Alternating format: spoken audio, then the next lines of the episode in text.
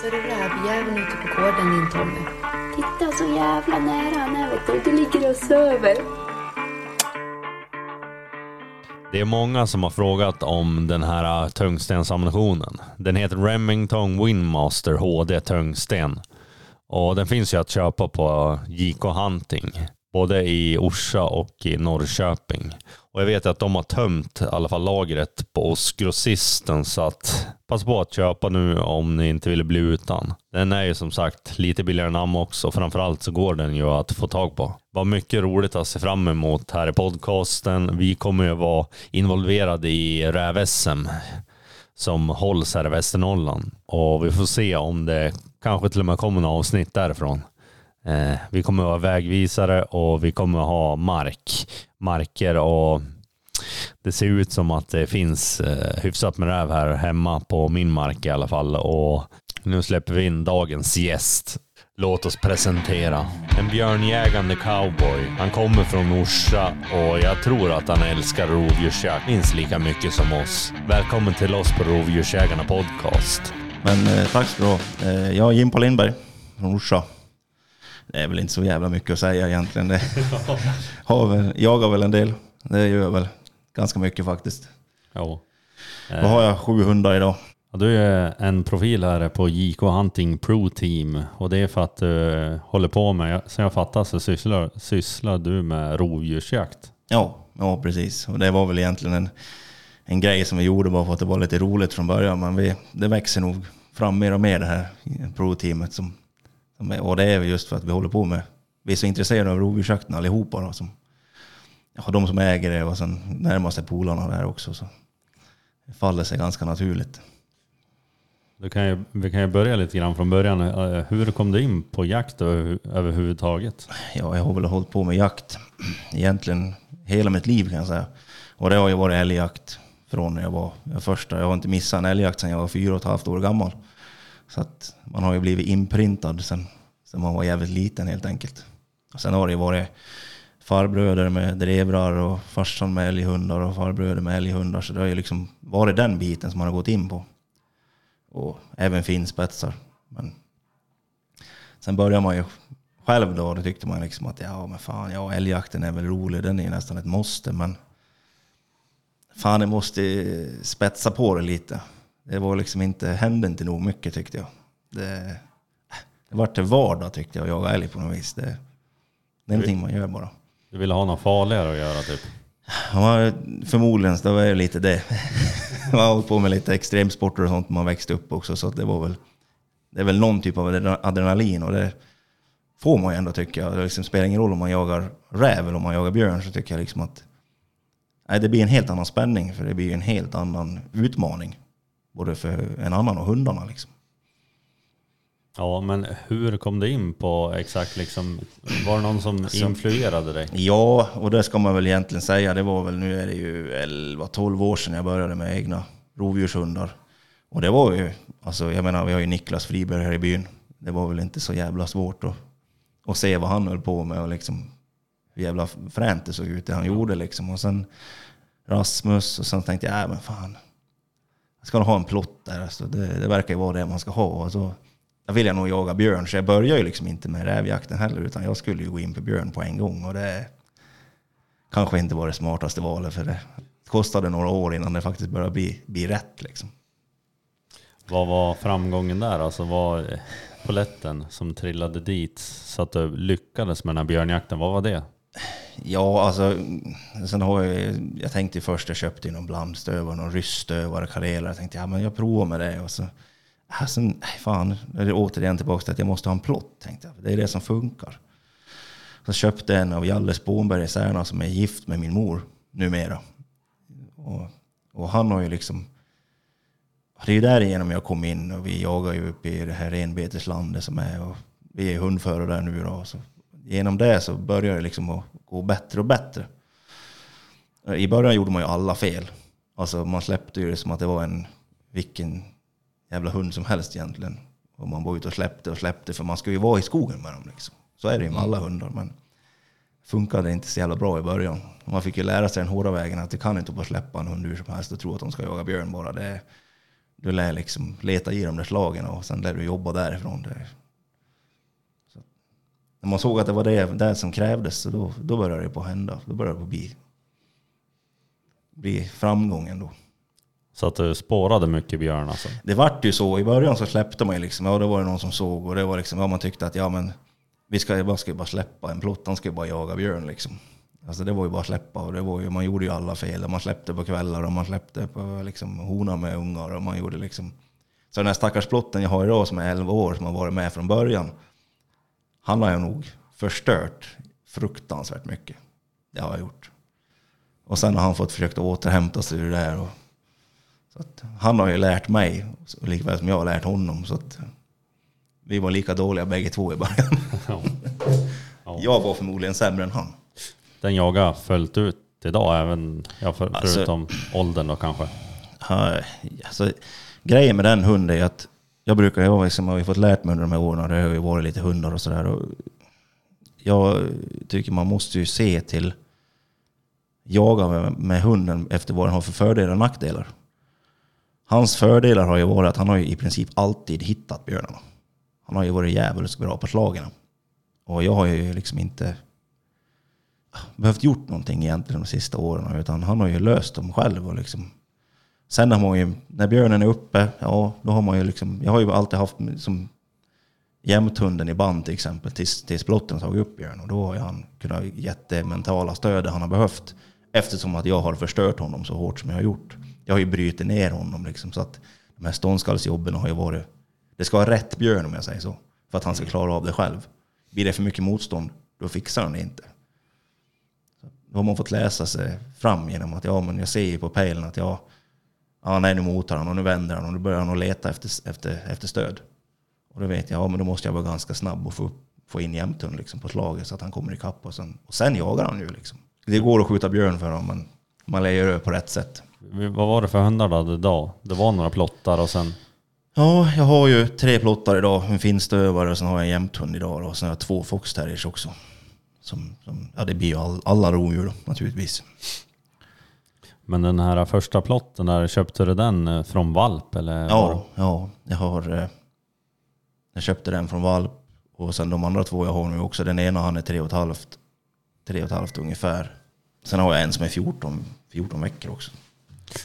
Så att eh, vi får se vad framtiden säger om honom. Men det, det ser ljusare ut för den plotten som är tre och ett halvt med tanke på alla fel jag har gjort med den som är 11. Så ja. har jag liksom gjort rätt från början. Så den jagar ju betydligt mycket bättre.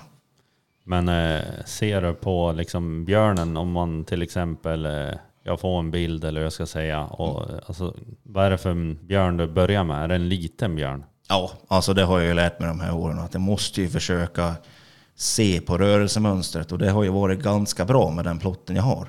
Alltså, han har ju, han har ju visat då, vad är det här för typ av björn? Om han jagar den självständigt, då vet jag att då kan jag släppa i princip vilken hund som helst på den björn. För den kommer liksom inte, i regel inte att, att, vara, att, vara, att vara dryg på hund liksom. Ser jag att han backar ur, ja då, har jag, då ser jag det. Ja men björn gjorde motstånd på en gång. Jag kanske skippar och släppa unghunden då istället. Och så släpper jag på jämthund och säger att ja, ja, det rullar ju på. Så får man gå därifrån liksom. Jo. Men eh, du köpte dem, den här plotten och eh, hur utvidgades det här eh, rovdjursstallet senare med? Det är som allting annat. Man ser ju liksom att det behöver kompletteras. Alltså, jag är väl ingen rasfanatiker egentligen heller. Jag vill ju liksom... Jag, jag jagar med det jag, ty- jag vill liksom, det jag tycker är bra. Det är bra oavsett vilken sort det är egentligen. Ser jag egenskaper i en hund jag tycker är bra, ja men då tänker jag, ja men fan. Det där kan ju vara användbart liksom. Det där, det där funkar ju liksom till den bitarna. Och jag har ju haft Fox, eh, Foxhound då. Jag har haft, eh, ja, jag har haft några plottar till också. Någon jämthund och någon gråhund och sådär. Som jag har tagit och provat liksom. För jag hade en tik, en plottik som drunknade. Jag hade en jämthund som varit överkörd. Så det har ju varit liksom, de lever ju tyvärr jävligt tufft. Så att det har ju varit det som har varit bra. Alltså föräldrar som har jagat bra, då har jag valt att prova liksom och tyckt att... Sen har det blivit, ja, vad ska jag säga? Det som faller en i smaken på något vis. Det använder jag. Och nu, just nu så är det plottarna som är... Jag har jobbat mig tillbaks till plottarna igen och de är... de har vissa egenskaper som de andra kanske inte kommer upp till alla gånger. Tycker jag. När det gäller björnjakt då naturligtvis. Hur kom du liksom in på eh, rävjakten där då? Du har en finstövare nu också jag antar att, eller lät de här plottarna också jaga räv då? Ja, alla, alltså, eh, de har fått jaga alla rovdjur. Alltså för att få jakten. Och så har jag liksom lärt mig, alltså nu när de är små så är det ju, jag ser ju liksom att visst, det kanske inte är det bästa i framtiden att jaga varierande rovdjur med dem. Alltså man kanske vill ha en specialist. Men det jag försöker göra det är att jaga extremt mycket. Och då väljer jag istället att jag är liksom, jag jagar ju kanske inte som en tra- traditionell stövarjägare utan jag släpper mina hundar på slag. Om det är en rävåtel eller om det är spårsnö. Och då vill jag ju liksom att hunden ska jaga det slag jag presenterar. Och då ska den hålla det slaget hela dagen om, om det är så. Och som jag har jobbat nu under de här åren och jagat liksom hundarna så har jag sett att ju mer, alltså om jag släpper på räv, om jag släpper på mård, om jag släpper på en katt, om jag är, liksom, om jag är i träningssäsong för järv, alltså oavsett om jag släpper på en björn så ska hundarna hålla slaget. Och jag, som jag har sett det så får jag det genom att jag varierar jakten. Jag specialiserar dem inte bara på björn, jag kör inte bara räv. Alltså det, det måste bli en balans mellan alla de här rovdjuren för att få det att funka. Så som jag ser det i alla fall. Då, då får det att funka ändå. Liksom. Då vet jag att jag har ett björnspår och, då, och jag presenterar det för hunden, då, då ska han hålla det. Liksom. Då ska inte han byta till ett färskare rävspår som han kommer över. Ja, då, då får vi börja om bara helt enkelt. Har du gått och spårat mycket på, även på spårsnö då eller? Ja, alltså det har jag gjort. Alltså när de är små, alltså, det- jag går ju, man kan ju gå med dem liksom, och hålla dem kvar i rävlöpan till vi går upp räven och lega och så, liksom, för att verkligen få dem att... Fan husse vill att jag, det här spåret han sätter mig i, det ska vi hålla liksom. Lika om det är en mård till exempel, man kommer fram till där han har dagläge eller någonting, man försöker sprätta ut den och få, få fart på dem liksom. Men jag tänker på den här äh, plotten, var han tre, tre och ett halvt år nu? Och Ja. Om det jämför, liksom, börjar du lika tidigt eller lika sent som är den första som är den då eller? Jag började lika tidigt kan jag säga, rakt av. Alltså det var ju grävling. Tror första, det var ju första, vad ska man säga, säsongen är det väl inte heller. Det var, det var den hösten han var och han var ett halvår gammal, fem, sex månader. Då började ju liksom där med någon, ja, jag började med någon grävling. Liksom. Och man såg ju då att fan, han, han, han hanterade det liksom som en vuxen hund redan vid den åldern. Och då säger jag liksom, men den här, då får han jaga ut efter det han, det han klarar, klarar av. Liksom. Han har bara jagat sedan dess. Alltså det har varit, han har varit väldigt enkel om jag säger så. Och sen har jag gjort rätt, att jag har presenterat, inte varit ute och frisläppt han och vi liksom bara mängdsläppa och det ska jagas älg. 99 släpp av 100 liksom och förstöra hunden. Utan nu har jag varit mycket mer noga med att leverera med hjälp av de här äldre hundarna att han får bra chanser och får bra möjligheter oavsett vilket vilt det är. Om det är en grävling, om det är mård eller räv eller björn. Så att man har ju börjat lika tidigt men man har gjort det mer specifikt. Ska jag säga. Då, mer riktade släpp istället för mängd. Mycket, mycket mer riktade släpp istället för mängd. Alltså det, det vinner man på, det har jag lärt mig. ja. ja. Men eh, under den här äldre hundens livscykel tänkte jag säga, var det någon gång du tvivlade på att det skulle bli en björnhund? Du sa att. Oj, oj, oj. Alltså den sista gången då, som han, som han, vet, han var ju fruktansvärd. Och det var ju mitt eget fel. Alltså han jagade ju så mycket älg. Alltså det finns inte en älghund i, i Sverige alltså, som har varit så bra som han. Alltså, det, det, är- alltså han var fruktansvärd. Alltså, du har kunnat gå till ett berg och du har gått tom med en älghund. Han hittade en älg, jag lovar. Alltså han var fruktansvärd. Och det var nog förmodligen för att det var så jävla enkelt att jaga dem. Alltså. Och han tog ju slagen. De var ju svingamla, det spelade liksom ingen roll. Så han hade ju det redan då. Bara att det var så jävla lätt och, och roligt att jaga älg. Så det var så, alltså när han var tre, tre år, då, då sa jag det till min alltså, sambon. Då, så jag ringde till henne. Alltså, ska, du ha kvar, ska vi ha kvar den här hunden, då får du hämta honom, annars så skjuter jag nu. Alltså. Jag var så arg så jag låg och siktade på honom på ståndskalle. Alltså, han skällde i 12 timmar. Och det gick inte att få honom att sluta. Liksom. Hon bara, nej du får inte. Jag åker och hämtar honom. Ja, jag åker hem.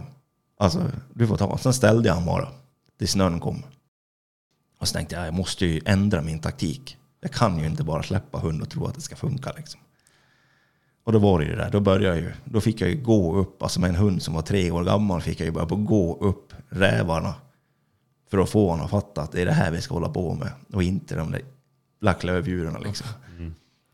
Så därifrån så, ja då började det hända grejer sen naturligtvis. Och då såg jag ju liksom att Fan han har ju det, men det är att han, de är ju liksom bekväma med en hund. Det var ju så jävla enkelt bara. Det var ju bara det det handlade om. Att det var jävligt enkelt att jaga älg helt enkelt. Jo, man kan ju liksom se till sig själv då också. Man släpper ju bara ut hunden ur bilen själv också för att man är just bekväm. Exakt, exakt.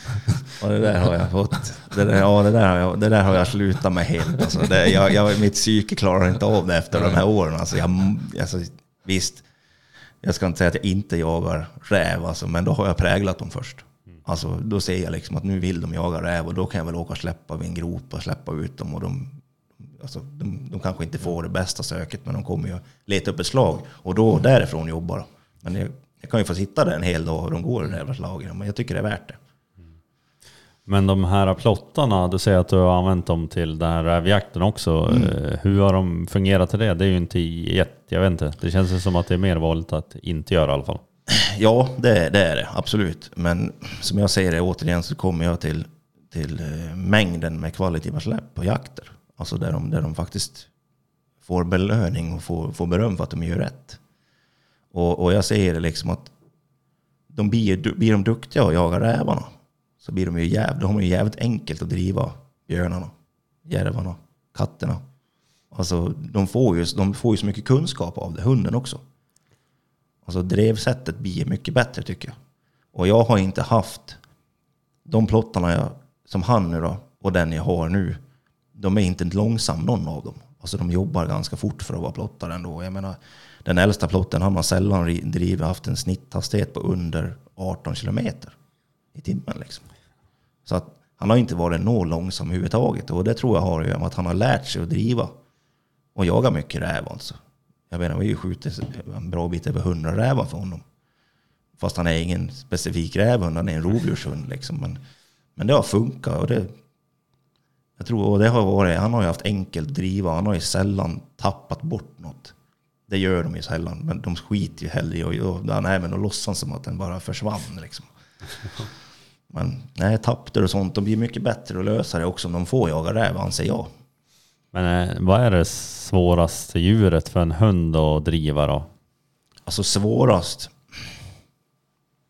Ja, det är en jävla bra fråga. Det beror på vilket, alltså mentalt så är det ju, ser jag ju, då tycker jag ju att björnarna är ju helt klart det som är värst att jaga för dem, alltså mentalt. Just svårighet, om man tänker trixighet och sådär, ja. Ja, det är ju räven, är ju, alltså, den gör ju mycket knep och knåp, den har ju mycket sånt för sig. Så att den blir ju svår naturligtvis. Liksom. Det, det blir den. Ja. Alltså det är olika, olika svårigheter på olika vilt anser jag. Men det är som ja, får du en hund och, och jaga och, vara duktig och jaga räv så kan man ju ha lätt att driva det andra sen. Men eh, du har också köpt en finstövare här. Ja. Och har du dock, hur gammal är den? Den är, vad är den, 13 eller 14 månader nu. Och den, alltså, återigen, jag gillar ju Alltså jag gillar ju deras arbetssätt. Jag har ju några kompisar så här, som jag jagar mycket räv med som har finstövare och sådär. Nordiska stövarna har ju ett annat sätt att lösa tapter. Det går ju mycket fortare. Så är det. De har ju ett helt annat arbetssätt. Den, ja, det är liksom den gamla plotten jag har, han har lärt sig, men han har lärt sig av rutinen att det går fortare att göra en ring. Den yngre plotten jag har som är tre och ett halvt, han, han slår ju inte en ring. Alltså. Han blir ju... Alltså han ska ju ha tass för tass. Och det ser jag ju redan nu och redan i höstas på finstövarna att den där ringningen finns ju i, naturligt i dem. Så de blir ju blir effektivare att jaga räv med om man säger. Och, och de är ju, löser ju tapper med katter och sånt fortare naturligtvis. Att de har det i sig från början. Det är ingenting jag behöver nöta in på en sån hund, det ser jag ju att det finns ju i dem. Liksom. Så att, den kommer ju få jaga mycket, mycket mer räv då än, än, de, än plottarna nu. Och nu blir det ju kanske mer en motionsform och få dem att jaga lite räv när det blir spårsnö på plottarna. Och så får finstövaren vara den som blir mängdsläppt mer på räv nu. Just för att terriern ska få jobba mer. Men vad jag förstår så har du ganska mycket björnjakt också. Det var... Ja, alltså, och det har jag ju fördelen om att jag kom in med, med Jalle. Eh, och så att vi, är, att vi är hundförare nu då på det här. Eh, det är som ett samarbete i renbetesland kan man säga mellan älgjaktslagen. Där vi är inskrivna för, som hundförare. Då. På, på, ja, det är övertäck, alltså den största biten av det renbeteslandet som är, som är ett A i Dalarna. Som har en låst tilldelning kan man säga. Och det blir ju om man säger, det är inte som att man jagar, alltså kommer man ner hit till Orsa och man kommer ner till Rättvik och Falun och där, det går... Det är ganska enkelt att jaga björn. Alltså det går att posta bra. Alltså du har bra vägnät och du kan posta bra liksom. Där uppe kanske, du kanske du... Det är inte så svårt att skjuta björnarna egentligen om med hundar som jagar dem. Men där uppe kanske vi har tre, fyra jakter per björn. Så det blir svårare, det blir mer väglöst. Alltså det, björnarna rör sig mycket mer där också, för biotopen är inte så att de, de stannar inte jättegärna. Det finns liksom inte så mycket att stå i. Som vi har här. Här är det ju snår och skit överallt liksom. Så, att, så att där blir det ju att man får mängdjakten. Alltså hade jag bara haft jakt här hemma, jag jagat två, tre dagar. Det blir ju värdelöst. Det går ju inte att ha björnhundar då. Anser jag. Där uppe kan vi ju jaga liksom, om vi har otur eller vad man ska säga, så kan vi ju jaga ända till oktober. Jag kommer att tänka på den här äh, jämthunden. Hur doktorerade du in den som en eh, rovdjurshund eller man säger björnhund? Ja, jag hade väl en jävla flyt med han egentligen. Alltså det första vi sköt för honom var en björn. Alltså han gillade dem från början. Alltså, och, och han har ju valt själv egentligen att jaga björn. Han har fått chansen och han har tagit dem liksom. Jag har inte behövt manat på honom eller liksom krångla på något vis egentligen alls. Han har tyckt att... Och det var ju också det, den är ju... Jag köpte ju den också med de linjerna där det var lite björnjagande föräldrar bakom. Jag tänkte att... om, vill han jaga björn då, då är det bara en bonus för mig. Alltså då blir det ju en extra hund i björnjakten och det är ju perfekt. Och det ser jag ju. De, han, han är ju bra just han, och ha han. Han har ju varit bra haft för han har ju kunnat stått med de här större björnarna som har varit lite elak. Det har inte bekommit honom. Han var ett bra komplement och han valde att göra det själv. Jag hade bara tur egentligen. Ja. så att han fick chanserna och han tog dem helt enkelt. Och sen har jag ju skjutit mycket älg för honom också naturligtvis. Jag skjuter även kronhjort för honom. Men det, han får ju också då, liksom som rovdjursdövarna, jaga olika typer av vilt. Han har ju absolut inte det här söket som jag skulle vilja ha i en älghund. Men det har ju, det har ju jag tagit bort gentemot att jag jagar honom också mycket på spår. Alltså jag jagar han på björnspåren till exempel och sen blir han och, och sen jagar jag kronhjortar på när det är spårsnö liksom. Så han är ju en spårare då, han också.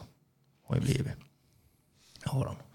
Och det har ju varit för fördel också för att om jag släpper han bakom plotten då på ett björnspår när han tar upp då vill jag ju liksom där också att han, han ska ju också hålla sig till löpan. Och han byter ju naturligtvis ibland. Men det får jag ju ta. Alltså står det en älg fem meter bredvid löpan, 10-20 meter bredvid löpan, så då kommer inte han låta bli. Men det får jag ju, det får jag ju ta då. Då får jag försöka ta av honom. Men mm. Oftast, peppar peppar, går det bra. Då håller han sig för just för att han, han gillar väl att jaga dem helt enkelt. Han är ju, det syns ju på hund när han jobbar med björn att han tycker det är roligare. Alltså skallfrekvensen ökar ju till det dubbla. Bara där ser man ju direkt att och sen när man ser han med björnar så är han ju mycket mer aktiv. Han hoppar och, och han, svansen går mycket, mycket mer. Alltså skäller han älg så är det typ så här. Den här gamla stammens 40 skall i minuten. Mm. Det går knappt att komma in för det är så glest liksom. Sen skäller han björn då är det mellan 90 och 120.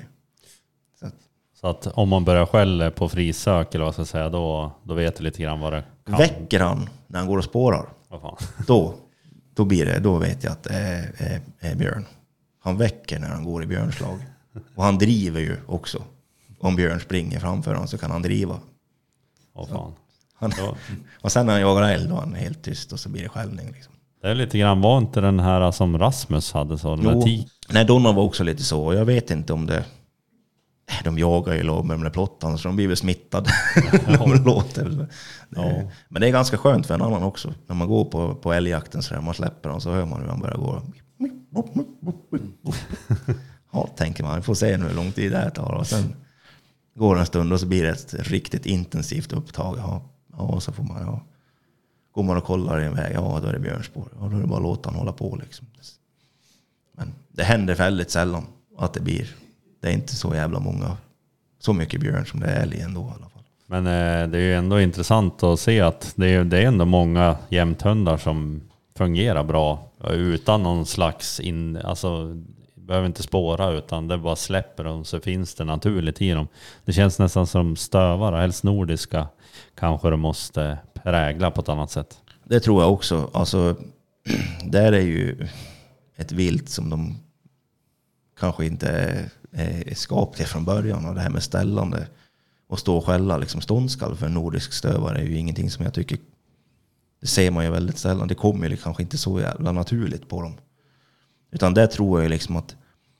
Som jag finstövare nu då, jag har ju den filosofin att liksom jag gör på plottarna också naturligtvis har jag lärt mig nu att det blir ju försöka ta mindre björnar. Det ska bli så kul och så det ska och, och jaga björn så att när den väl stannar så, så ska det liksom inte spela någon roll. Jag tror du måste ha ganska mycket vinning på en nordisk stövare. Alltså de ska få vinna mycket, det ska gå lätt, det ska drivas, det ska skällas. Och sen får man se när de har vuxit in i det, blir det bättre och bättre. Och de, då kanske de går att köra på de större björnar också till slut. Men hur ska jag doktorera in din eh, finstövare här då? Har du någon plan? Ja, alltså planen är ju nu då, han, han, han är ju ganska så... Han har ju fått jaga nu den här vintern och hösten och i lag med den här ja, mellersta plotten om man säger. Så nu har ju han blivit så att så fort han hör honom skälla så blir han ju helt, helt galen. Alltså det, så han jagar ju, han kommer, som det ser ut nu så kommer han att jaga det han jagar oavsett vad det är för någonting. alltså, han, då, då spelar det liksom ingen roll. För han var ju med på kattjakten i våras också. Och menar, då släppte honom, han, han är ju bra mycket, mycket snabbare alltså. Det var ju, han jagade ju förbi i kapplotten och förbi. Och det var ju inga konstigheter, han jagade ju, det, liksom, det var inga konstigheter alls. Så att vi får se om det blir så på björnjakten också, jag hoppas det. Men vart, var, vart är han ifrån den här Det är? Rävhallarnas som jag köpt, Leif Malm som jag köpt finst över. Ja, Så, så det, han kommer bli ganska glad tror jag om det lyckas skjuta en det björn. tror jag och det var väl lite det han faktiskt hade väl som när vi pratade liksom och jag ringde och kollade runt med lite olika kullar som var och sådär. Och sen, eh, de gick ju tom och sådär. Jag pratade en del med Leif och så. Ja men jag är ju liksom ingen kanske klassisk rävjägare liksom. Nej. Så som han. De vill, han, alltså det är klart de ska gå prov och, och, man, och alltså, håller han måttet för att göra det, då ska vi göra det. Liksom. Men han kanske, jag kanske snarare siktar på att gå ett, ett björnprov med honom. Och han Ja. sa det, det, det gör mig ingenting. Jag, jag vill verkligen att någon ska, ska testa mina linjer fullt ut på större rovdjur. Nej, jag tror att han hoppas lika mycket som jag att det ska funka för, för, för, för sin ja, avelsens del. Och säga att det, det, det tror jag. Ja, det blir spännande att se hur du förvaltar det ämnet. Ja, ämne är det i alla fall. Jaktlust finns. Det är en sak som är säker. Det, det var ett. Att det, det är det han vill göra. Det finns inte så mycket annat i, inne i, de där, i hjärnan på honom.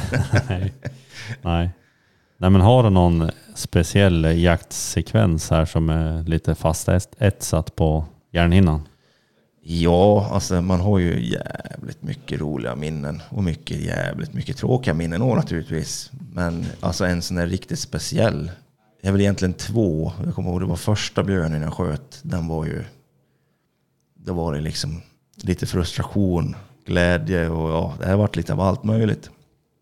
Det vi hade hållit på att jaga en björn en halv dag och det var ju hett och så fruktansvärt. Och man var så här, den gick förbi postare och den parerade postare och det, var liksom, det var aldrig någonting. Det kom aldrig, någon, det kom aldrig till skott någon gång och jag var ju ny i, i det här. Så. Men man känner ju ändå liksom, fan det måste ju, måste ju fan smälla snart för hundarna. Alltså, de, och så tänkte jag så här, men jag tar, jag tar ett eget initiativ. Alltså man, jag var ju grön och jag ville liksom inte kanske gå in i förkant som någon hundförare. Jag var ju som gäst då. Man kände alltså, jag måste ju det här för det är ju ändå för hundarnas skull också. Det blir ju hett nu och de bryter ju ner sig. Liksom. Vi ska kanske jaga fler dagar. Och då började man tänka, fan nej, nej, jag måste försöka genskjuta det här. Så jag sprang ju ifrån Jalle och, och, och han liksom, vad fan ska du? Ja, men om du inte hänger med nu, får, då, hej, jag gör det här själv i sådana fall. Jaha, ja, hej då. Så här, han hann ju liksom inte med. Och, sen, och jag lyckas ju kuta i kapp. För det gick ju igångstånd då. Så jag kutade i kapp. Och sen så kutade jag liksom i en båge. Försökte, för jag såg liksom att det vinklade. Jag hade ju vinden från postare. Så jag förstod att det skulle bli stött. Så, jag, bara, och så ska man ju som ny då försöka förutspå vad som ska... Ja, men jag tänkte att det, det måste bli så, för den har ju vinklar hela tiden. Liksom. Och sen kommer in ett sånt där riktigt månlandskap. Det är bara sten. Alltså, bara, bara, bara sten. Det slutar med att jag får hoppa, alltså det är stora block. Det är som uppe i Idre där så finns det många partier där det är som... Det ser ut som pooler som är fulla sten i princip. Så jag hoppade och jag såg i björn någon gång sådär, för ja, då hade det ju vinklat så det kom igång stående emot mig. Och sen så var han helt borta bara. Så han gick ju nere i, i stenarna så här. Och jag gick uppe på. Och jag tänkte, vad fan tog han vägen? Och nervös, vet du, sådär första björn, fan man var ju liksom sådär, man, man, man, man, hela kroppen bara skakade sig. Vad fan gör jag för någonting egentligen? Den kommer ju, den är ju här någonstans, men vad fan är den någonstans? Och sen rätt vad det var så hoppade han ju upp på 10-15 meter och ställde sig på en sten mitt framför mig och tittar på mig. Och jag vart ju så oh shit, vad fan gör jag nu liksom? Men brydde han, vet inte om han reflekterar över att jag var där ens. Utan det han gör då är att han vänder sig om, så han ställer sig med full bredsida. Och som tur var så hundarna var ju nere på backen. Men när de skulle upp på sten, då skulle han ju klappa till dem. Så precis när han ska klappa till, då har jag perfekt läge. Så har jag en perfekt femetta där liksom på en gång. Och jag minns det så väl liksom hur precis i ramslaget så, så får jag iväg smällen så att han spinner runt liksom och får på en, en smäll till. Och så bra har jag aldrig skjutit någon mer i hela mitt liv kan jag säga. Alltså det var så inten, alltså instinktivt och det gick så fort och jag var så, jag var så spänd. Så när han hade slagit varv då slog, slog jag i en femetta till som satt en centimeter bredvid. Jag har aldrig i mitt liv skjutit så bra någon gång. Men sen försvann Björn. Ner i stenarna. Jag tänkte, vad fan, de tog ju bra liksom. Så jag, fan, jag vågar ju inte. Fan, vågar jag hoppa fram där? Ja, jag måste ju, det är ju liksom, kittlar ju liksom, det är lite fränt. Så, här. så jag hoppar ju fram dit där Björn hade stått på den stenen och tittar ner och både hundarna och Björn är borta. Alltså, och ingen av hundarna skällde. För när jag sköt, då bara sprang de åt varsitt håll. Så jag stod i det där stenhavet och hade ingen aning om var Björn, Björn var någonstans. Och så ny som han var, som han var ju alltså, fruktansvärt. Men som tur var så hade han ju 100 meter längre bort. Han tog ju sen då, alltså 100 meter. Så han har ju ramlat ner, han ramlade ju, ramlade ner, hoppade ner, man sprang i ett vattenhål som var där. Och hundarna sprang runt det vattenhålet. Och alltså, de kom ju tillbaka till slut, så jag började ju smyga med dem. Och, så här, och de var ju, liksom, var ju skraj efter att jag hade skjutit. Så jag vet inte vad som hände där, men... Och vi går fram till det vattenhålet och de går runt, runt, runt. Och, så bara, och jag blir förbannad och skriker. Jag, vet, jag, bara, jag kan inte tappa bort en björn som jag precis skjutit på. Jag har ju träffat den liksom. Det är ju blod på stenarna, den är ju här någonstans till slut så började jag liksom gå in liksom mot det där vattnet. Och liksom tänkte jag, men han ligger väl här någonstans. De vågar väl bara inte skälla på den. Liksom. Så jag gick, ja men kom och ta mig liksom. liksom ta mig för fan bara så jag får se vart du är någonstans. Nej, det hände liksom ingenting. Och hundarna var helt, jag var så, jag var så frustrerad, jag var så arg. Sen så får jag, då jag titta ut i vattnet. Vilken jävla konstig sten. Där har han lyckats ta sig ut i vattnet. Sökt sig till vattnet naturligtvis. Då. Och så låg han ju där. Liksom. Det enda som stack upp det var pucken. Så jag hade ju kunnat gått och leta där i en hel dag om det var så. Jag hade ju bara helt tur att jag såg den där. Så det var ju, så det var ju första björnen. Så det var ju ett jävla speciellt minne naturligtvis. Och sen har jag ju... I fjol så var jag också med om en grej. Som var kanske en, ännu mer nervkittlande. Nu har man ju varit med så mycket så att för att lyssna på hela det här avsnittet så finns det på våran Patreon. Tack som fan för alla som stödjer oss där. Där har vi även släppt en ny film. Den är 30 minuter lång och den innehåller några härliga sekvenser. Så hörs vi i nästa veckas podd. Du skriver till folk och pratar med Petrus. Jag, jagar och jagar. Jagar och jagar, jagar. Med dina kompisar